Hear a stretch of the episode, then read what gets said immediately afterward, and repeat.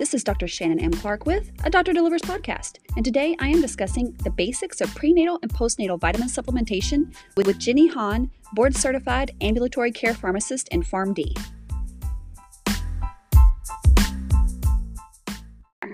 Okay, Okay. sounds good. Okay. So I am super excited today to have Dr. Jenny Han join me. Uh, she is a PharmD and board certified ambulatory care pharmacist. And on here on Instagram, you can find her at the post at the postpartum pharmacist. So I'm super thrilled to have you. Uh, so thank you so much. I know this is a, uh, we had planned one a while back and I had to reschedule. So thanks for being flexible. Of course, I'm super excited to be here and thank you for inviting me. I feel like this conversation will be really helpful yes. and maybe start some more conversations. Exactly. And I, I kind of like to give a story about because we've never met in person. I We met on social media, and this is how we met because I remember. As many of you know that are watching, I have been very, very vocal about what I deemed the designer prenatal vitamin and uh, using other forms of folate besides folic acid and prenatal vitamins. I have a, a highlight, highlights on this, and we'll talk a little bit about uh, this uh, throughout this, this discussion. And I noticed that Dr. Han was agreeing with me, which was awesome because most everybody uh, that are non medical don't agree with me. Uh, and so that's how we kind of bonded. Do you remember that? Yes, of course. I feel like that conversation is ongoing because Yes. something always comes up and I always absolutely. see your stories and you're calling people out saying, no, this is actually true. This Right. is actually false. Yeah. Yeah.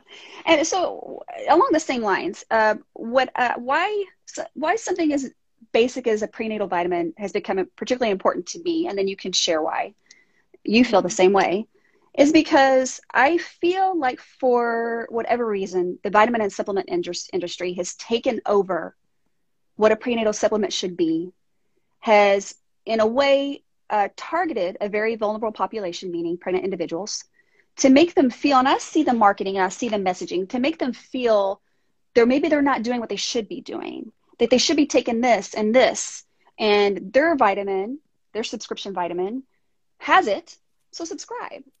And I simply do not buy into that. I don't think it's a difficult thing, but the vitamin and supplement industry has made it seem that way. It's really not. There are basic rules to follow, and it's very simple. And I know it gets difficult when you go over the counter to try to pick one.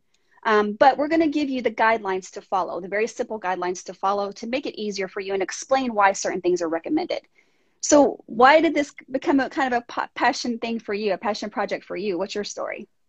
Um, well, my story is actually hits on what you just said. Yeah. Um, the reason why I started this whole platform is really simple, and it just narrows down to the fact that I don't think it should be that difficult, confusing, tiring, whatever, to care for your health when you're pregnant and also when you're postpartum. Mhm. So, and sadly, right now, like you said, it is.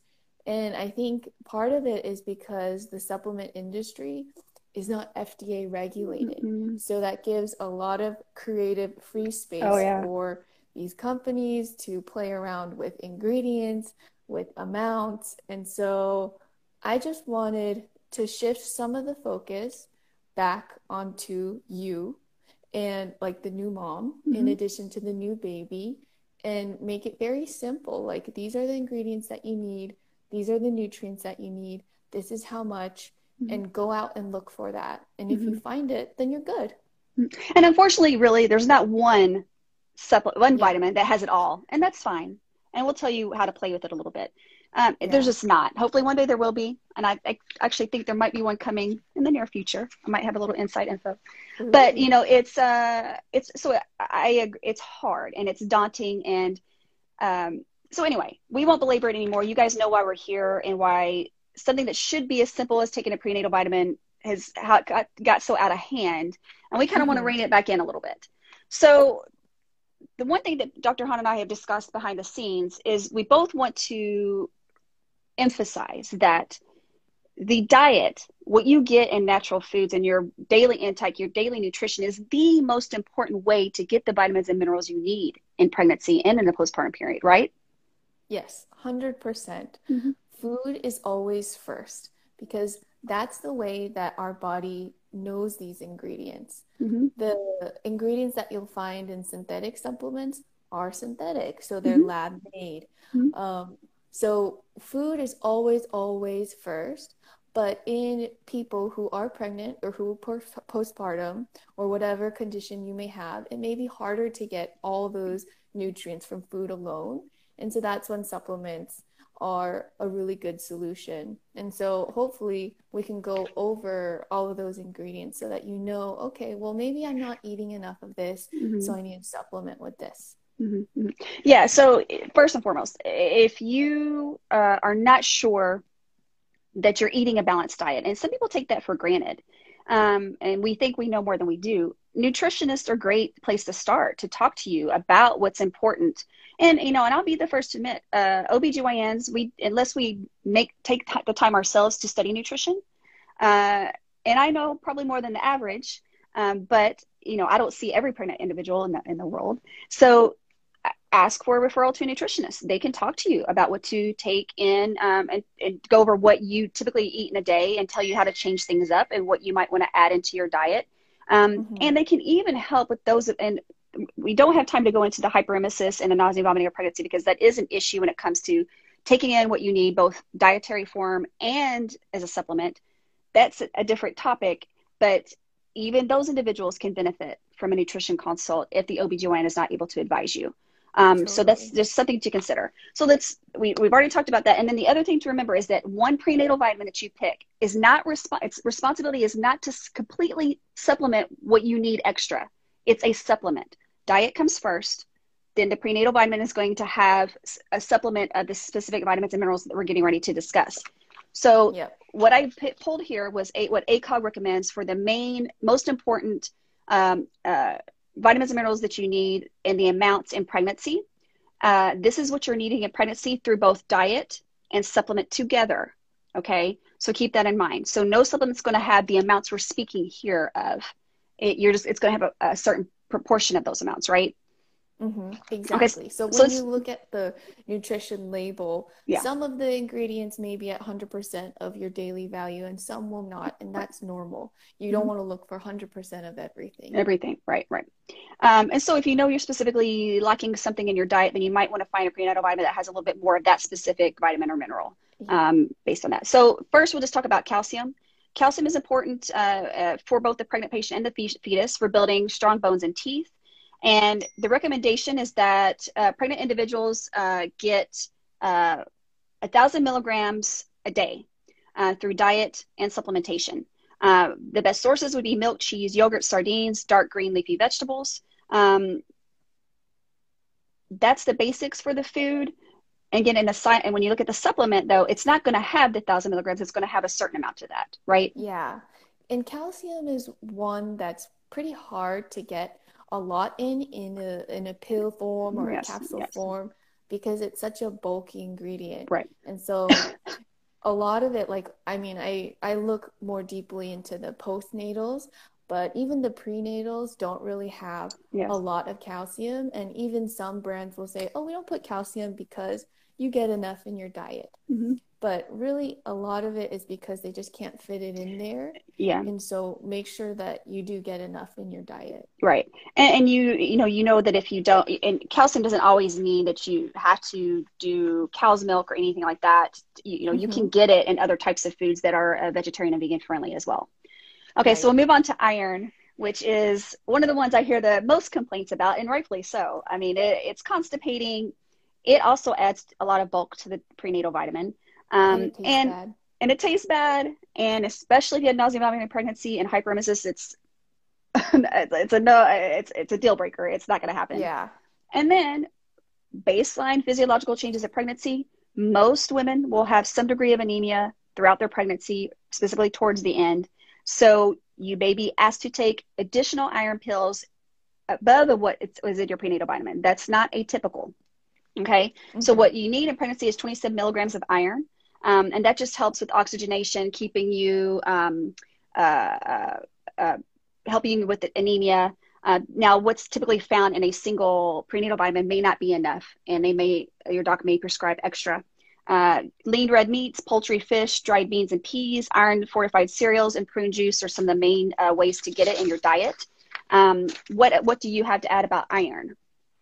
Yeah, iron is super important, mm-hmm. both um, in a prenatal and a postnatal. In postpartum, you're going to need a little bit. You don't need as much, so the requirement goes down, which is a good thing because then you don't have to take a nasty tasting pill. Mm-hmm. But um, with iron, something that helps is that if you take it with something uh, like vitamin C, that's mm-hmm. going to help with the absorption. Mm-hmm. And then there's different kinds of iron. So there's mm-hmm. heme iron, non heme iron. Examples of each is that heme iron is the lean meat and the seafood. And then non heme iron would be nuts, grains, beans, those kinds of things. Mm-hmm. And I just bring this up because the heme iron, which is the meat and the seafood, the body is able to absorb that a little bit better than the non heme irons. Mm. So if you are a vegetarian or whatever, then maybe you're going to have to eat a little bit, a more, more, of those things. Yeah. Mm-hmm. Yeah. And that's important to consider because there are a lot of vegetarian uh, pregnant individuals. Right. And just as an aside, you could still have a healthy pregnant and be vegetarian or vegan. It might take a little bit more work in your diet to get what supplement, you know, what vitamins and minerals you need, but it can be done. Uh, and I hear that all the time, uh, but it can be done. Uh, that's another topic too. Uh, iodine is something that's also important 220 micrograms. Most prenatal vitamins are going to have some amount of, of iodine. It's essential for healthy uh, fetal brain. And uh, iodized table salt, dairy products, seafood, meat, some breads, and eggs. Um, iodine is something that's not typically uh, talked about, but that's because mm-hmm. we have a lot of iodine in our diets to begin with, uh, just uh, mm-hmm. being in the US, right? Yeah, yeah, mm-hmm. exactly. It's not really talked about, but I it's one that is still really important. Yeah. And one thing that I found out is that if you're using like Himalayan salt, which I use, or like kosher mm-hmm. salt or something, that's not iodized. Right. So um, make sure that if you are going to rely on iodide from your diet, that you do get that iodized table salt or the foods that you're getting um, have some of it in it. Hmm. And then the other thing is that foods can vary in the amounts of iodide it has based on the soil that the food was grown in, the irrigation practices, all of that can vary it. So, all of this is to say is that you can get it through your food, but it's going to be a little bit hard to keep track of. Okay. And so, maybe something that will help is that you're just making sure you're getting iodized salt. Mm-hmm. Or um, in your prenatal or postnatal, you look for that specific amount in your in your vitamin, right? Okay. Mm-hmm. The next thing we're going to talk about is choline, and choline is something that I get asked about a lot, and I actually posted a video about it, and so I'm just going to reiterate what I said in the video. Um, what you need in your diet daily is 450 milligrams, and it's important for fetal brain and spinal cord development. There are some studies that have linked a, a choline deficiency to neural tube defects, but some haven't. So we're not really mm-hmm. sure what the link is, and uh, there's are actually ongoing studies on choline and and uh, the its association with birth defects. But there's not a lot of prenatal vitamins that have choline. There are a few, but most of them don't. So you are more than likely going to have to take an additional choline supplement. Mm-hmm. So, or you can get it in milk, beef liver, eggs, peanuts, and soy products. Um, for as a supplement form, you're you could take anywhere from two to three hundred milligrams a day. And I have a I'm going to address a little bit more, go a little bit into more detail later on in the in the talk about where to get that. But that's the basics of choline. And again, it's not really been talked about a lot, right? And uh, yeah, it, it's not. It's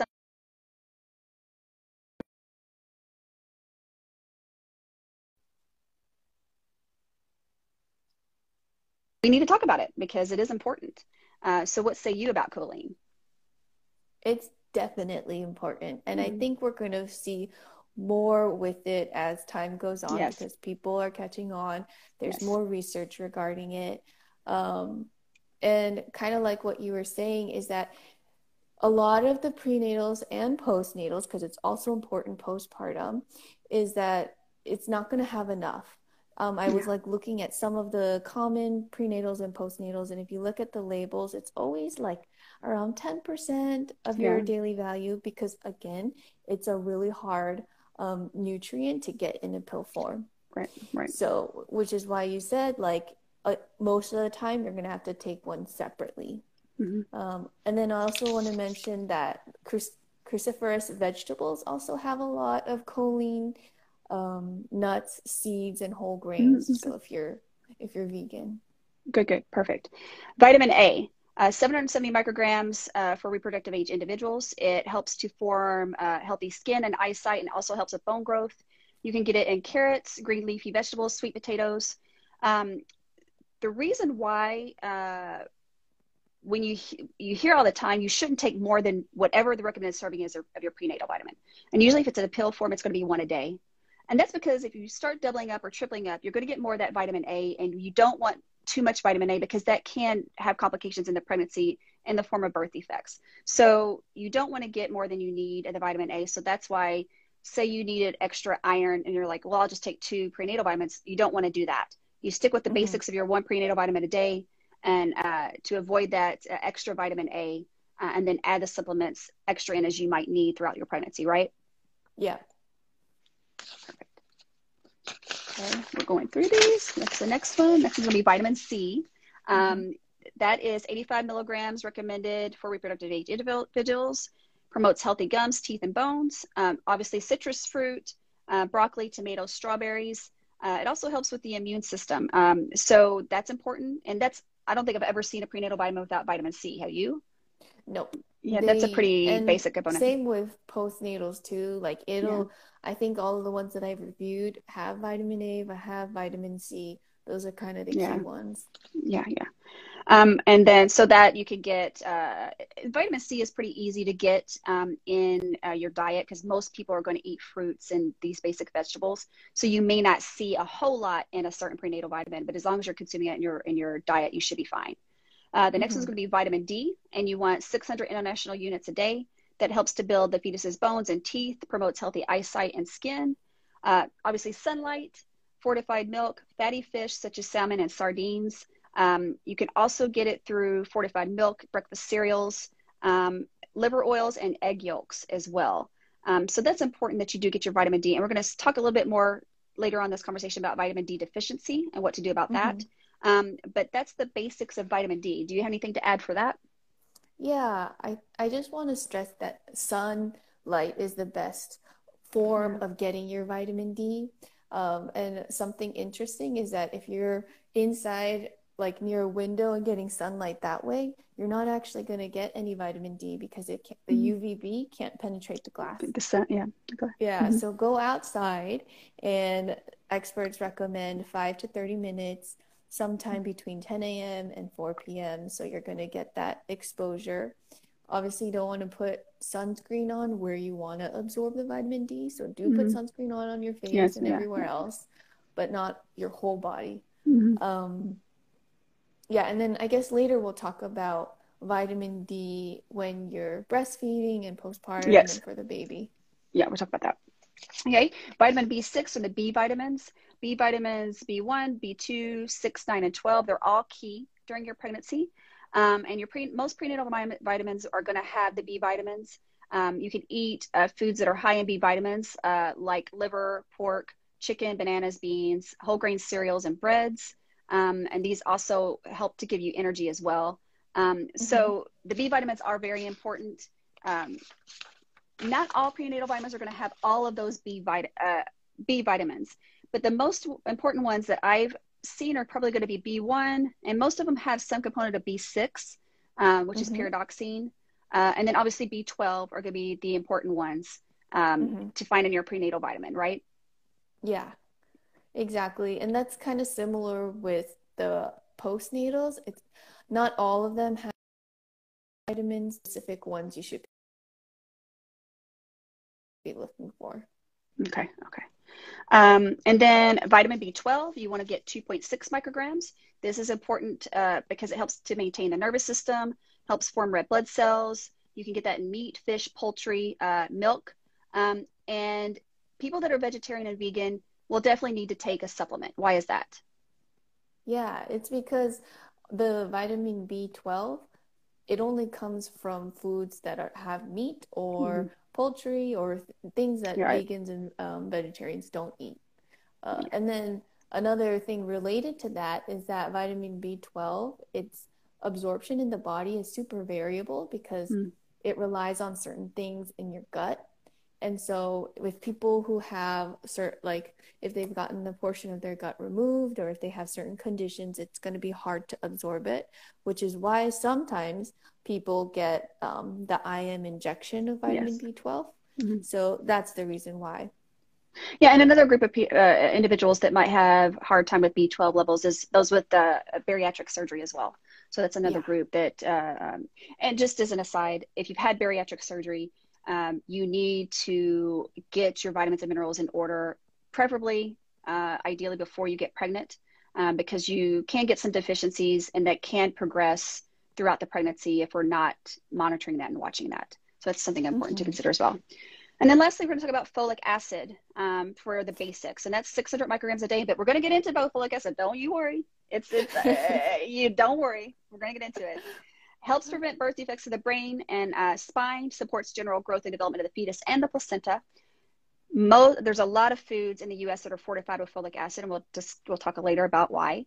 Uh, so mm-hmm. fortified cereals, enriched breads and pasta, peanuts, dark green leafy vegetables, orange juice and beans. Um, so the minimum amount of folic acid that you want in a prenatal vitamin uh, is 400 micrograms. Uh, so as opposed to the other ones, there's there's very clear cut recommendations about what you want in a prenatal vitamin supplementation for folic acid, and that's because it has been studied and has shown to help prevent neural tube defects. Uh, and, and, in addition, corn masa was recently approved by the FDA to be fortified with folic acid, which is great for the Hispanic population. They do have a higher mm-hmm. incidence of neural tube defects, and that was the reason why. So one of the reasons, the main reason why uh, corn masa is now fortified with folic acid. So the minimum amount you want to get is 400 uh, uh, uh, micrograms of folic acid. But if you re- read the new, the way the new dietary labels are, and we'll talk about that, it'll give you something called DFE, dietary folic equivalents. And there are some that have 360 because that's just the way it breaks down. And 360 is fine too. So mm-hmm. you can change that. I would say the minimum that you're going to get in a prenatal vitamin is 360 micrograms. If you're otherwise uncomplicated, 360 should be just fine, especially if you're eating a balanced diet, right? Yeah, and and when you're pregnant, that increases a little bit more to 600 micrograms. Mm-hmm. But when you're in the age or even thinking about getting pregnant, then 400 yes. or what you were saying. 360, yeah. And it's ideally uh, because the it helps prevent neural tube defects. The neural tube does close very early in pregnancy. Uh, sometimes before people even realize they're pregnant. So that's why, and again, we'll go into this. Anyone of reproductive age that is capable of becoming pregnant should be taking at least 360 to 400 micrograms of folic acid daily in the event of an unplanned pregnancy, which up to 50% mm hmm of pregnancies in the US are unplanned um, because the neural tube might close before you even realize that you're pregnant and you may not have been taking the supplementation. And we do know that most reproductive age individuals are not consuming enough folic acid in their diet alone. So that's why supplementation, specifically with folic acid, is so important uh, in the trying to conceive period. And even if you're not trying to conceive, but you're of reproductive age. Mm-hmm. Okay. Um, so let's get a little bit into choline. Um, we talked about some of the basics. Um, again, there's three different forms, right? Choline bitartrate, wait, yeah, bitartrate phosphatidylcholine uh-huh. is lecithin. I get hammered with questions all the time. Which one over the counter is the best? Do you have a recommendation? Do you have a preference? Um, like as to which form? Which form, yeah. Uh, I no, not really, because like we mentioned before, um, there haven't been really studies that say we absorb one form better than the other. Um, but so I think those studies are coming though. Hopefully, yeah, I do. Yeah, I, yeah, like you said, I think that there's going to be more studies that come out, and that we can have more information then. Mm-hmm. But like, I want to hammer what we said in the beginning is that yes. you can eat a lot of choline, um, mm-hmm. and if you don't, then you can supplement. But as mm-hmm. to the specific kind, I can't, I can't recommend that yet. Mm-hmm. And then there's a question that popped up. I don't think I said this. Uh, we're going to go back a little bit to what you can, where you can get folic acid in your diet. Uh, did I say the uh, the enriched uh, fortified cereal, enriched bread? In case I didn't say it all, pasta, mm-hmm. peanuts, dark green leafy vegetables, orange juice, beans.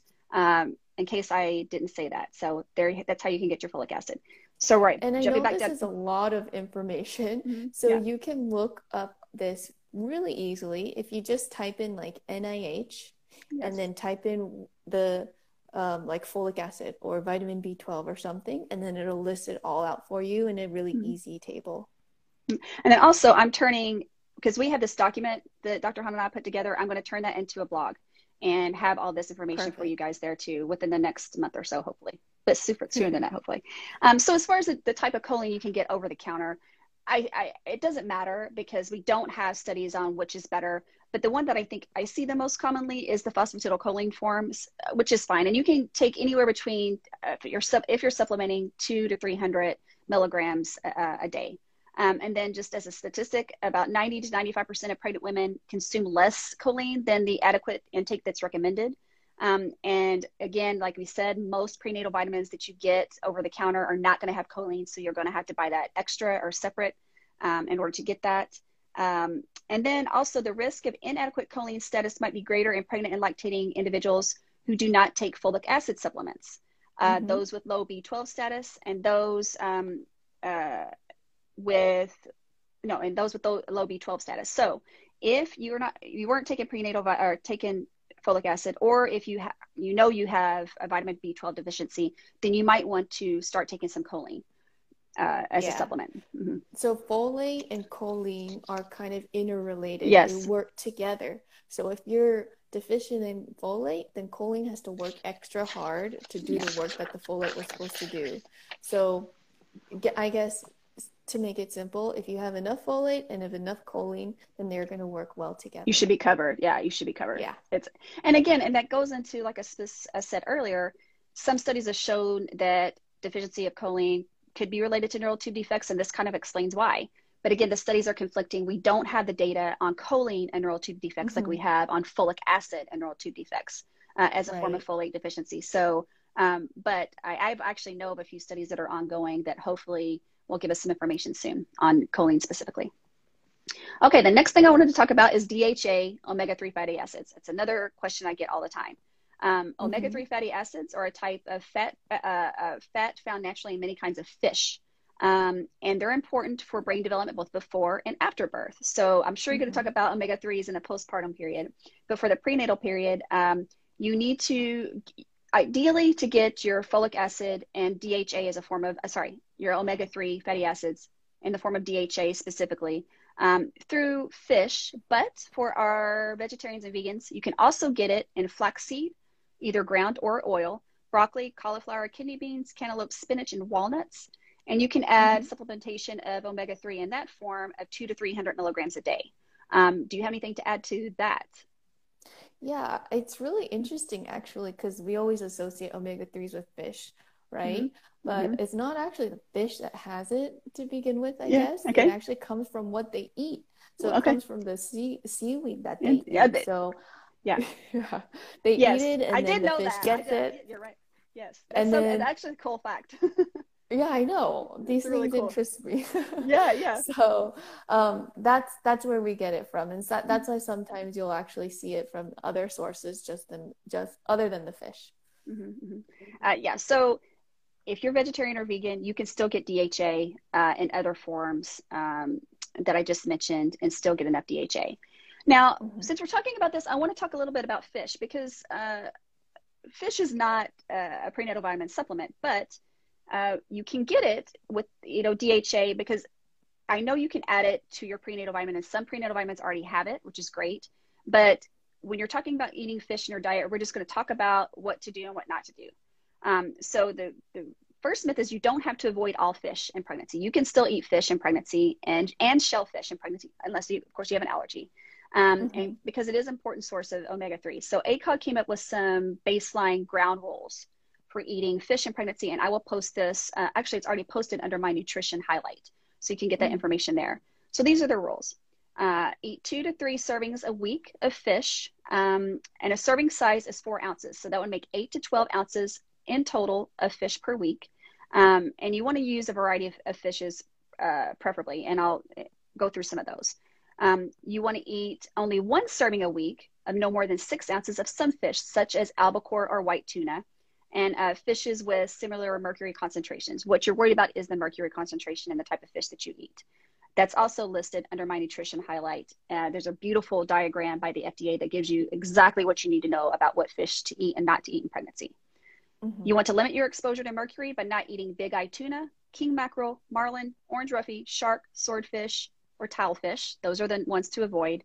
Um, and then finally, and I don't know about about this because I'm not aware of the fishing industry, but apparently, if you are someone that eats fresh caught fish and you live in certain areas of the country that that's common, you want to check for advisories for fish caught by family and friends where no advisories exist, and limit eating those fish to one serving a week um, only. Do you know why that is? I'm afraid to say I don't know why that is, No. but I, I, yeah, that that's a, a thing that's it's a thing, and I wish I had more information. Um, but again, it's probably under what I have under my highlights, so you might want to find it there. Uh, and then, just as an aside, please don't eat raw or undercooked undercooked seafood, eggs, and meat. Just don't. It's not worth the risk. Okay. Right. Um, so, do you have anything to add on the fish um, topic? No. and this is I what it think- actually what it looks like. It's Yeah, backwards, it's- but it's this is really it's, a it's good really nice. Yeah, and this isn't under my highlights under nutrition. Yeah, it's a great table. Um, okay, so nothing else to fish. That I just wanted to touch on that. And vitamin D. I know you wanted to talk about vitamin D. What do we need to know specifically about vitamin D deficiency when you're pregnant? Uh, well, I was going to talk about vitamin D um, when postpartum. Postpartum. Okay, And- so we'll yeah. I'll I'll add some stuff about the the. Uh, there are some individuals who have a, a vitamin D deficiency. They may or may not know that before getting pregnant. There's no uh, standard standard of care test that we screen all pregnant individuals for vitamin D deficiency. I will say in my clinical experience that most people know that because it's something that's usually starts to have signs and symptoms earlier on in life. Okay, Mhm. so a lot of people that I know that have vitamin D or patients were already diagnosed with it. Um, so if you are someone, if you do know that you have vitamin D deficiency or you might be at increased risk for that, we can check your maternal serum 25 hydroxy vitamin D levels um, to check and see if you're sitting okay uh, when you're pregnant and early on. Um, but if you're and if you're not, then we're going to recommend 1,000 to 2,000 international units a day of vitamin D when you're pregnant uh, if you are diagnosed with a vitamin D deficiency. So Mhm. that's just the little aside I wanted to add about vitamin D deficiency in pregnancy. You want to talk about the postpartum? Is, yeah, since we're on the topic. Yeah, I, I'll just mention something. Yeah. I'm from California, from LA, where supposedly we get a lot of sun, right? But Mm-hmm. even I was still vitamin D deficient. Mhm. So it's really easy um, to be deficient in vitamin D, especially if you're inside working all day. Like I said, the glass Yeah. doesn't help. Yeah. Um, so just I am too, but- yeah, I had melanoma, so I actively avoid the sun. I'm walking around like this, and Right, I'm right. 47 years old, almost 48, Mhm. and I should have known it was coming. sure enough, I got tested and I was deficient. I had like none. So Yeah. I've had to make my peace with the sun and realize that I have to get out in there some, um, well, you know, with lots of sunscreen. But uh, and then obviously I'm taking supplementation, so um, Right, it happens. right. It's especially in reproductive age individuals, uh, and and it's very common to happen. Super. Okay, now we're going to get on to the topic that we bonded over is folate. um, what is the difference between, first of all, are folate and folic acid, are they the same thing? Because everybody kind of puts them into the, that they're the exact same thing. Are they? I know. I wish this Mhm. wasn't so confusing, but it is. Yeah. is. And the fact is, is that they're not the same. Folate is often used as like this umbrella term to uncover folic acid, um, dihydrofolate, tetrahydrofolate, but they're different. So folate is you can only get it from natural food sources. That period. And then So wait a minute. else, So all these Uh-huh. prenatal vitamins that have natural food folate in the pill form, is that natural food folate? no. No, it's not. So, it's not. Everything else is synthetic, meaning it was made by humans. If it's in a pill, it was made. Right. Okay. Um, so if it's in the pill, it was made. Unless I will talk about um, some Okay. prenatals that have natural food folate, um, like for example, Garden of Life, Mm-hmm. and a newer prenatal called Tend. It comes in Yes, a I bar saw that. formulation. Mhm. It's Mhm. really cool. Um, but those actually have food folate because Mm-hmm. they literally took the food and put it into the bar. So Now, the only thing that worries me about that, though, is Mhm. we don't really know how much you're getting because again these aren't tested and regulated like medicines are they're supplements so Yeah. we still have to be careful and you still have to make sure you're eating a balanced diet right Mhm. Yeah. Of course. Yeah. Yes. These are all supplements. So it shouldn't be replacing meals or Yeah. anything like that, Mhm. but it should be in addition to food. hmm Right. Um, and so the specific, so folate is the umbrella term for folic acid, dihydrofolate, tetrahydrofolate, and then my favorite, 5-MTHF, which uh, you hear our methylfolate, you hear about a lot, which I'm always fighting with people on social media about. And we'll go Yeah. into why. Um, Mhm. sorry, I have a whole diagram here. Um, let's talk specifically about 5 uh, or 5-methyl THF or 5-MTHF. Uh, what can you tell me about that form of folate specifically? Well, so like you were saying, is that it's synthetic. So Mhm. whenever you're seeing that on your um, supplement facts, just know that it's not folic acid. That's what you Mhm. need to know because the main point that we want to get across here is that it's recommended by multiple medical organizations that folic acid is what you should be getting in your prenatal. Um, and for trying to conceive. Yeah. and for trying to conceive because that's what's been studied and that's what's been shown to decrease NTDs or the neural tube defects.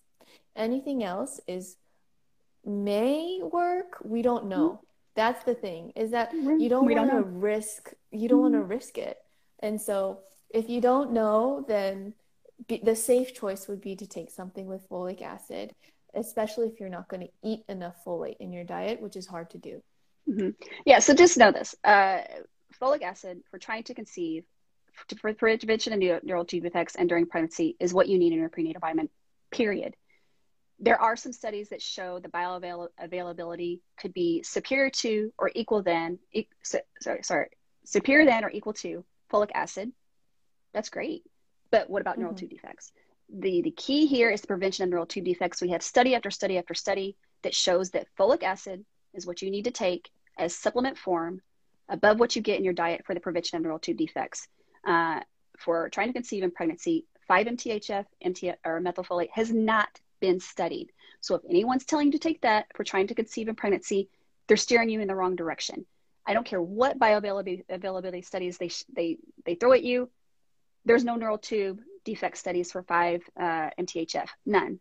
So Yeah. uh, this is, in my opinion, is a huge issue, huge issue, and something I take uh, a huge issue with when I see these designer vitamins, prenatal vitamins pushing this.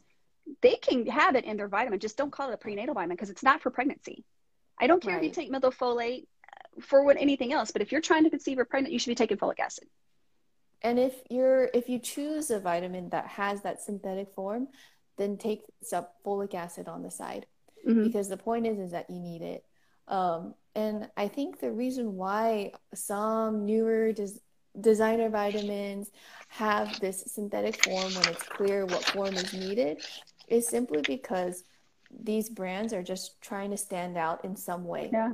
And so, like I said, there's a creative space. And so they take certain nutrients and they say, oh, why don't you choose like this kind? Because it sounds better, Mhm. or maybe it's easier to put into the pill. And so that's why hopefully this conversation just drills it down to this is what you need and why. If they have other random stuff, it's not because that's actually needed and we missed it. It's because they're trying to market their vitamin in a different way. Mhm. And and where this all kind of started from is from MTHFR deficiency. There's this big thing about MTHFR gene variants and what they cause for adverse pregnancy outcomes and all other kinds of medical diseases. Um, what we do know and what science has proven is that there are no effects of MTFR, MTHFR gene variants on adverse pregnancy outcomes. People that have gene variants, whether they're heterozygous or homozygous, zygous, can uh, metabolize folic acid, and it's actually recommended in those individuals. So those people that are telling you you need to take methylfolate instead of folic acid if you have the gene variant, that is not true. You can still take folic acid and you should take folic acid. So that's another thing that these prenatal vitamins use. Well, if your gene variant, uh, you had the MTHFR gene variant, you need to take methylfolate, and that is inaccurate. Just to throw some of the, uh, the organizations that all stand behind folic acid for trying to conceive and pregnant. USPSTF, CDC, IOM, ACOG, ACMG, CDC, AAF, AAFP, AAP. Uh, there's about 10 more here. That's all I need to know. Okay. So are you going to believe these people or the, the designer prenatal vitamin that's, that the uh, Instagram influencer is pushing? Yeah, and I just want to say that, like, if there is a sound study that comes out and shows, oh, Yes. these synthetic forms are just as good as folic acid, equal to even or superior than. That's all we need. Yeah, Yeah. you got to you got to study them uh, uh, comparatively right? And that's the only And way we're if going to that get comes that. out, then we'll be on board too. i'll be perfectly fine with it. We just got to have the studies. There is no way i'm going to tell somebody to take methylfolate when i know don't have that information on something as important as the prevention of neural tube defects. No way. I'm going to Mhm. i'm going to risk that. Plain and Mhm. simple okay let's skip on to what's my uh, the nutrition label. So real quick the nutrition label. The nutrition labels have actually been revamped. One of the main reasons is because of folic acid Yeah. uh, on ironically enough. What you might see when you look for a prenatal vitamin under the nutrition label is dietary folate equivalent and you might see any form of the mthf uh, 5 mthf it might even say natural food folate. It might say something else if it does not say the words folic acid followed by 360 micrograms 400 micrograms 600 micrograms and so on in parentheses under dfe it does not have folic acid that's pretty much all you need to know about the nutrition label. The nutrition label must say the words folic acid followed by how much in micrograms in order for that supplement to have uh, Mhm. um, folic acid. Okay. Yeah. Also, this is under my uh, nutrition highlight and also under my MTHFR folic acid highlight. Um, okay. We've already talked about folic acid and MTHFR. Real quick, what does and you had put this in the note you sent me? USP verified versus, and you threw in some ones I didn't even know about. Uh, Mhm. LabDoor, NSF verified, consumer lab. What does all that mean? Yeah, so this is a good segue because we're telling you how to read the nutrition label and everything like that. But the bottom line is, is that nutrition label actually reflective of what's inside? Um, And that's a big these- question. That's a big question, actually. Yeah. It is. that's the problem with supplements is that Yes. you you, you can't trust it 100% because Mhm. it's not FDA regulated, but there's these third party organizations that you just mentioned, which is NSF, USP, Consumer Lab, LabDoor, who will take these vitamins, study them, and actually tell you it doesn't have what the label has. And it'll tell you how much it differs from the label. You'll be surprised. Some of some of them are very variant. Um, so I, I always look at these to make sure that my supplements are verified by these 30 party organizations because otherwise you can't trust that what's inside is what's on the label. So uh, I know that prenatal vitamins will, ha- if they're USP verified, there will be a stamp on there. Is it the same Mhm. can be said for LabDoor, NSF verified, consumer lab? Is this the same thing? It's the same thing for NSF and for Consumer Lab.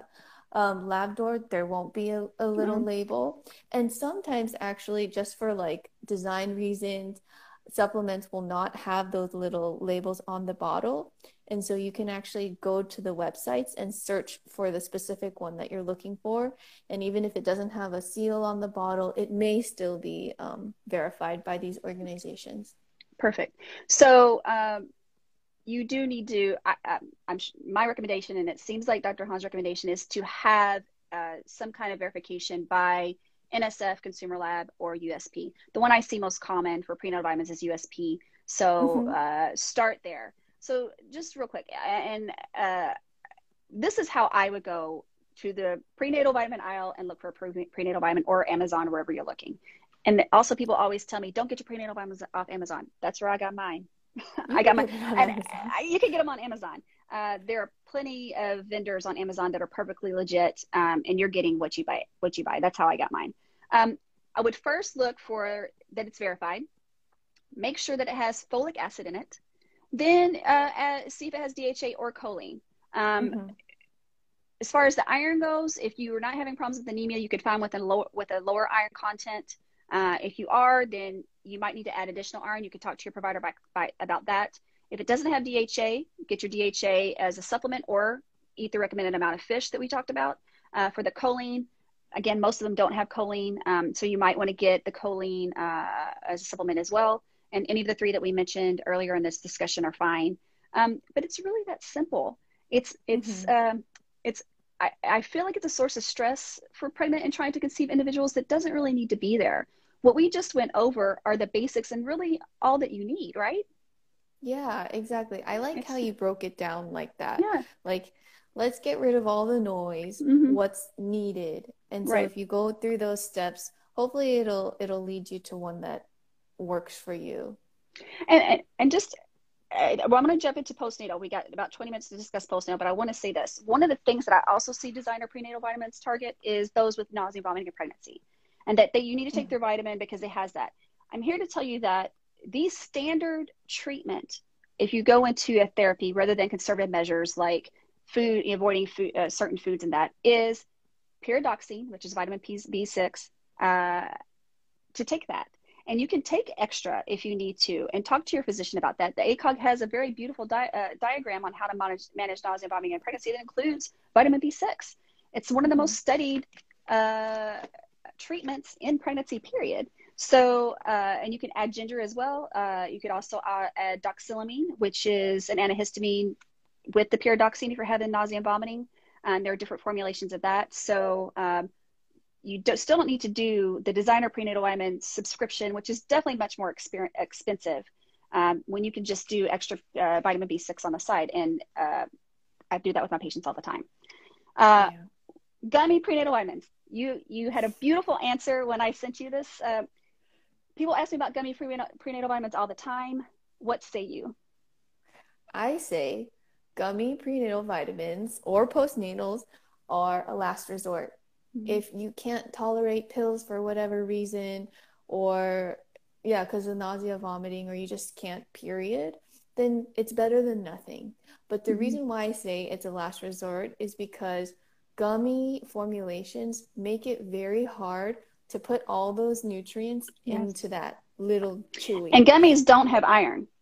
You're I don't I don't think I've ever seen a gummy with iron because there's Well, something some about the form. do, Some do. Okay. but then it's it's not enough. Yeah. And that's the other thing is that each gummy is going to vary in content a lot more than what you would find in a In a pill. pill.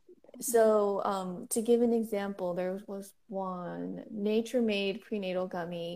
Um, I looked that up on LabDoor and it came up as like a low grade reading because seven of the ingredients were, I think, more than 10% off of what the label said.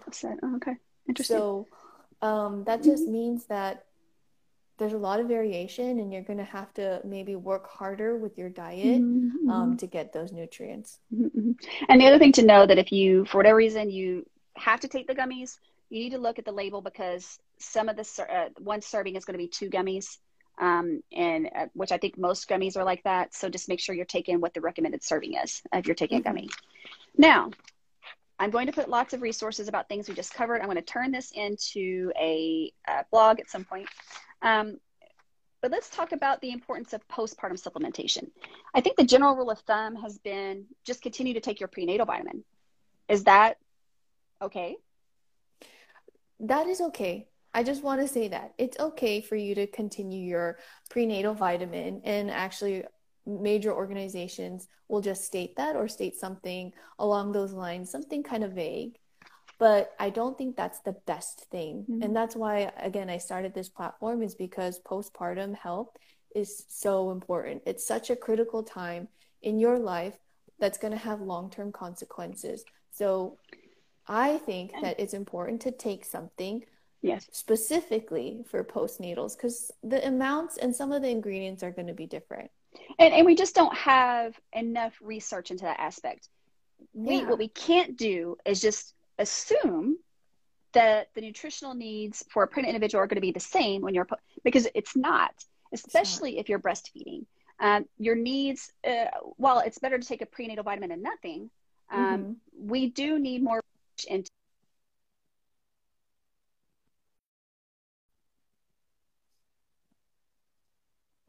supple- supplementation specifically for postpartum and breastfeeding or not.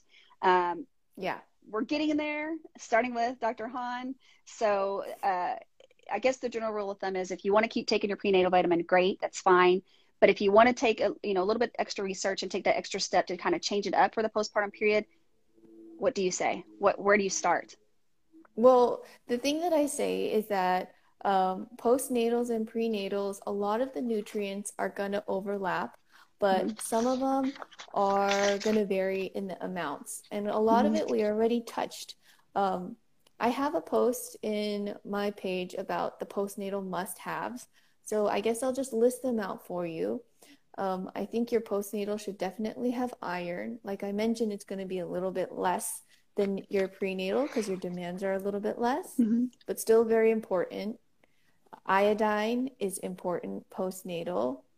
Vitamin D, vitamin B12, choline, DHA.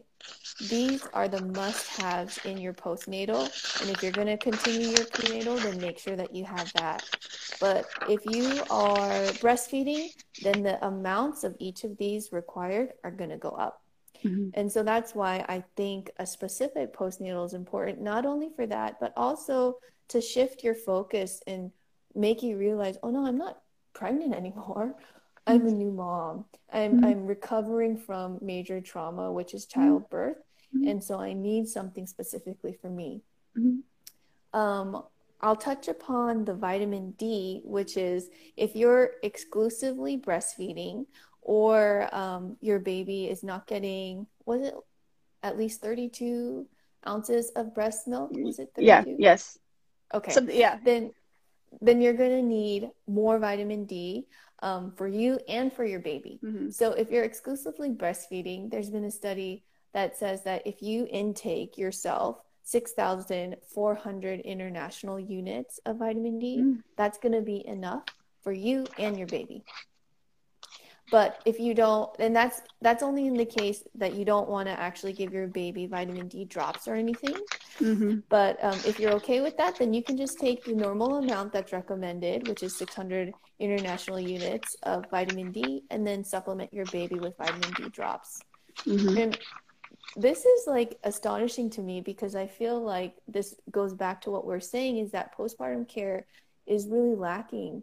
The mm-hmm. education is not standardized and mm-hmm. unfortunately this key information is not getting out. I didn't even know this.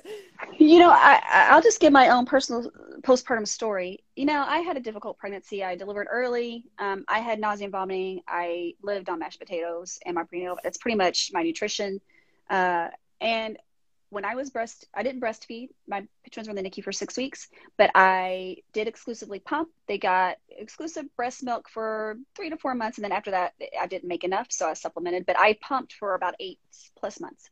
Um, I got down to like 115 pounds. I was mm-hmm. like bones, and I didn't even realize it. I did. I was mm-hmm. a new mom, a new parent. I didn't mm-hmm. realize because I was literally giving them anything I took. I was literally getting out of my body. There, there was no way I should have gotten down that. Yeah. And I'm not a 115 pound person. I'm not. I'm never. I mean, I was in uh, maybe high school, but uh, yeah, it got scary because I'm thinking I am literally just eating to feed my babies, and it, and, exactly. and of course that's what I want to do. I do want did want to feed my babies, but we have to sustain ourselves as well, right? Mm-hmm. And and so yeah. yeah. That's part of my story too, is that two months postpartum, I broke my back from a very small fall. I had to stop breastfeeding immediately. And then later, I found to have pregnancy and lactation osteoporosis, PLO. This is a very rare condition, so I don't want anyone to freak out. Freak out, yeah. But it just highlights the fact that pregnancy and lactation is very demanding and taxing yes, on your own body. Is mm-hmm. um, especially your bones. And if you have weak bones to begin with, it's going to suck everything out. Everything out. Mm-hmm. Um, and so that's that's why I think that regardless if you're very healthy, if you're maybe not so much, um, focus on these ingredients because if you don't, then it could have long long term effects. So what I want to ask you to do is that there's any uh, specific posts that you, that are you have that are related to this talk um, just send them to me in direct messages. I'm going to put them all under my uh, nutrition highlights, highlights, yeah. so that they can get it there. Um, along with all the resources that we both use to put this document together. Again, I will turn mm-hmm. into a blog at some point.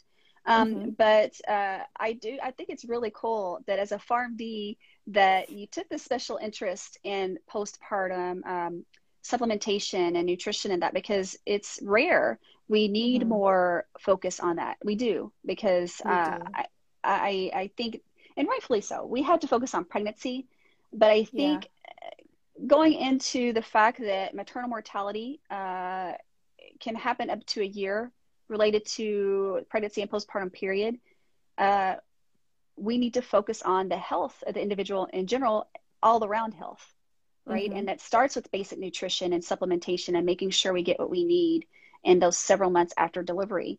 Um, right. Because we do uh, give a lot of ourselves uh, for our, our kids in those months, right?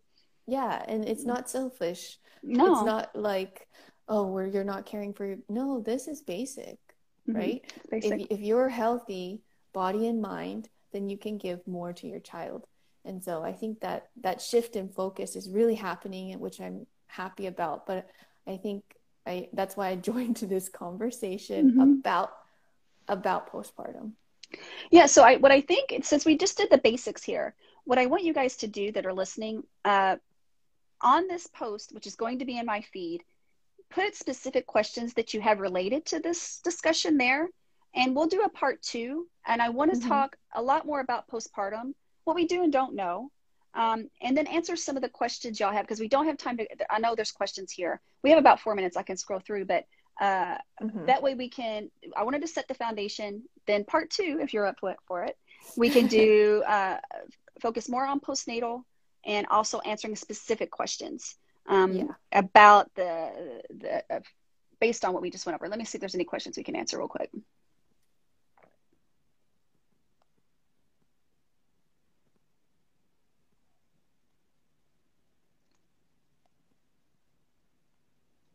So they're asking about where to find this. It's going to be underneath my nutrition uh, highlight. Um, is where you'll be able to find these resources. All right, yeah, it, it was a lot of information, but I think, as you mentioned, it'll be available in the blog post. I'll continue posting certain things. Mm-hmm. Um, so yeah, uh, for you to say. Yeah. So if uh, a, a, person asks, I'm taking pregnancy vitamin, prenatal vitamin, do I need to add iron and calcium supplement? So if you need additional iron in, in, in addition to what your prenatal vitamin has, your provider should tell you that. For example, all my patients, I prescribe them a prenatal vitamin, right? Uh, and if they need, uh, if they're, my general rule of thumb is that their hemoglobin blood count is 10 and above, uh, I will add one additional iron supplement. If it's 8 to 10, two. If it's below 8, three a day is my general rule of thumb. So, uh, but every provider is different as far as when they will initiate that first additional iron pill, which is usually 325 milligrams of iron. So mm-hmm. talk to your provider. As far as the calcium goes, as long as you have calcium in your prenatal vitamin and you're and you're getting calcium in your diet, you should be fine and, not, and don't need extra um, mm-hmm. calcium. Uh, maybe my, it'll be helpful to actually bring your prenatal yes to if you're if it's over the counter to your physician so that they mm-hmm. can actually look at how much iron is in there, um, mm-hmm. and if it's specifically less, then like you said, you can get more. We already talked about choline. Everybody's, everybody's, everybody's loving that choline. I know. Uh, the overall best prenatal vitamin. Uh, the one that I like is Nature Made Prenatal with DHA. That's the one I think has the best all around everything that you need, except for choline. You'll have to add choline. That's the one mm-hmm. I like. I think the price point is good. It's mm-hmm. USP verified, um, and that's my particular favorite as far as uh, uh, something you can even get on Amazon. Mm-hmm. Uh, are prescription prenatals better than over the counter? Uh, I, I, that's a good question. I don't know that there's any difference between prescription. What's the difference between prescription versus an over the counter? Do you know the answer to that question? I think the only difference is that prescription, you know, it, like what's inside is what's stated. You know what I mean? Mm-hmm. So um, maybe more verification, variation. Yeah. yeah more verification. Um, yeah, I don't think there's there's a great answer to that. Uh, I don't know why some qualify as being prescription and some aren't. To be honest with you. Um, and, and, then prescription prenatals, mm-hmm. there's a lot of different brands too, so they're not all yeah. the same. Yeah, exactly. Yeah, yeah. Uh, no, so I don't think that just because it's prescribed means that it's FDA approved. Um, I don't think that that's the case. But that's a good question. We'll have to come back on that one. That's a good question. Yeah. Yeah, I don't know the answer to that. Um, okay, that's the end of our discussion. Thank you so much. This was so good. Thank you. Uh, people yeah. on here say that we need to do a CME. Maybe we could get to them do a CME. this uh, is going to lead yeah. to something. Uh, wait, things should be pretty okay. So anyway, there like questions keep coming through and I'm getting distracted. But yes, this is a great topic. Again, we'll do a part two. Put your questions in the comments under this video on my feed. Uh, go to my highlights for more, information. I'm going to put some stuff from Dr. Han's uh, Instagram account at the postpartum pharmacist. If you don't already follow her, follow her because it's excellent. Uh, and we're going to be a team. Don't worry. We're going to answer more questions. Thank you so much. Thank Dr. you so much. Clark. Have a great rest of your week. You too. Bye, everyone. Okay. Thank you. Bye-bye.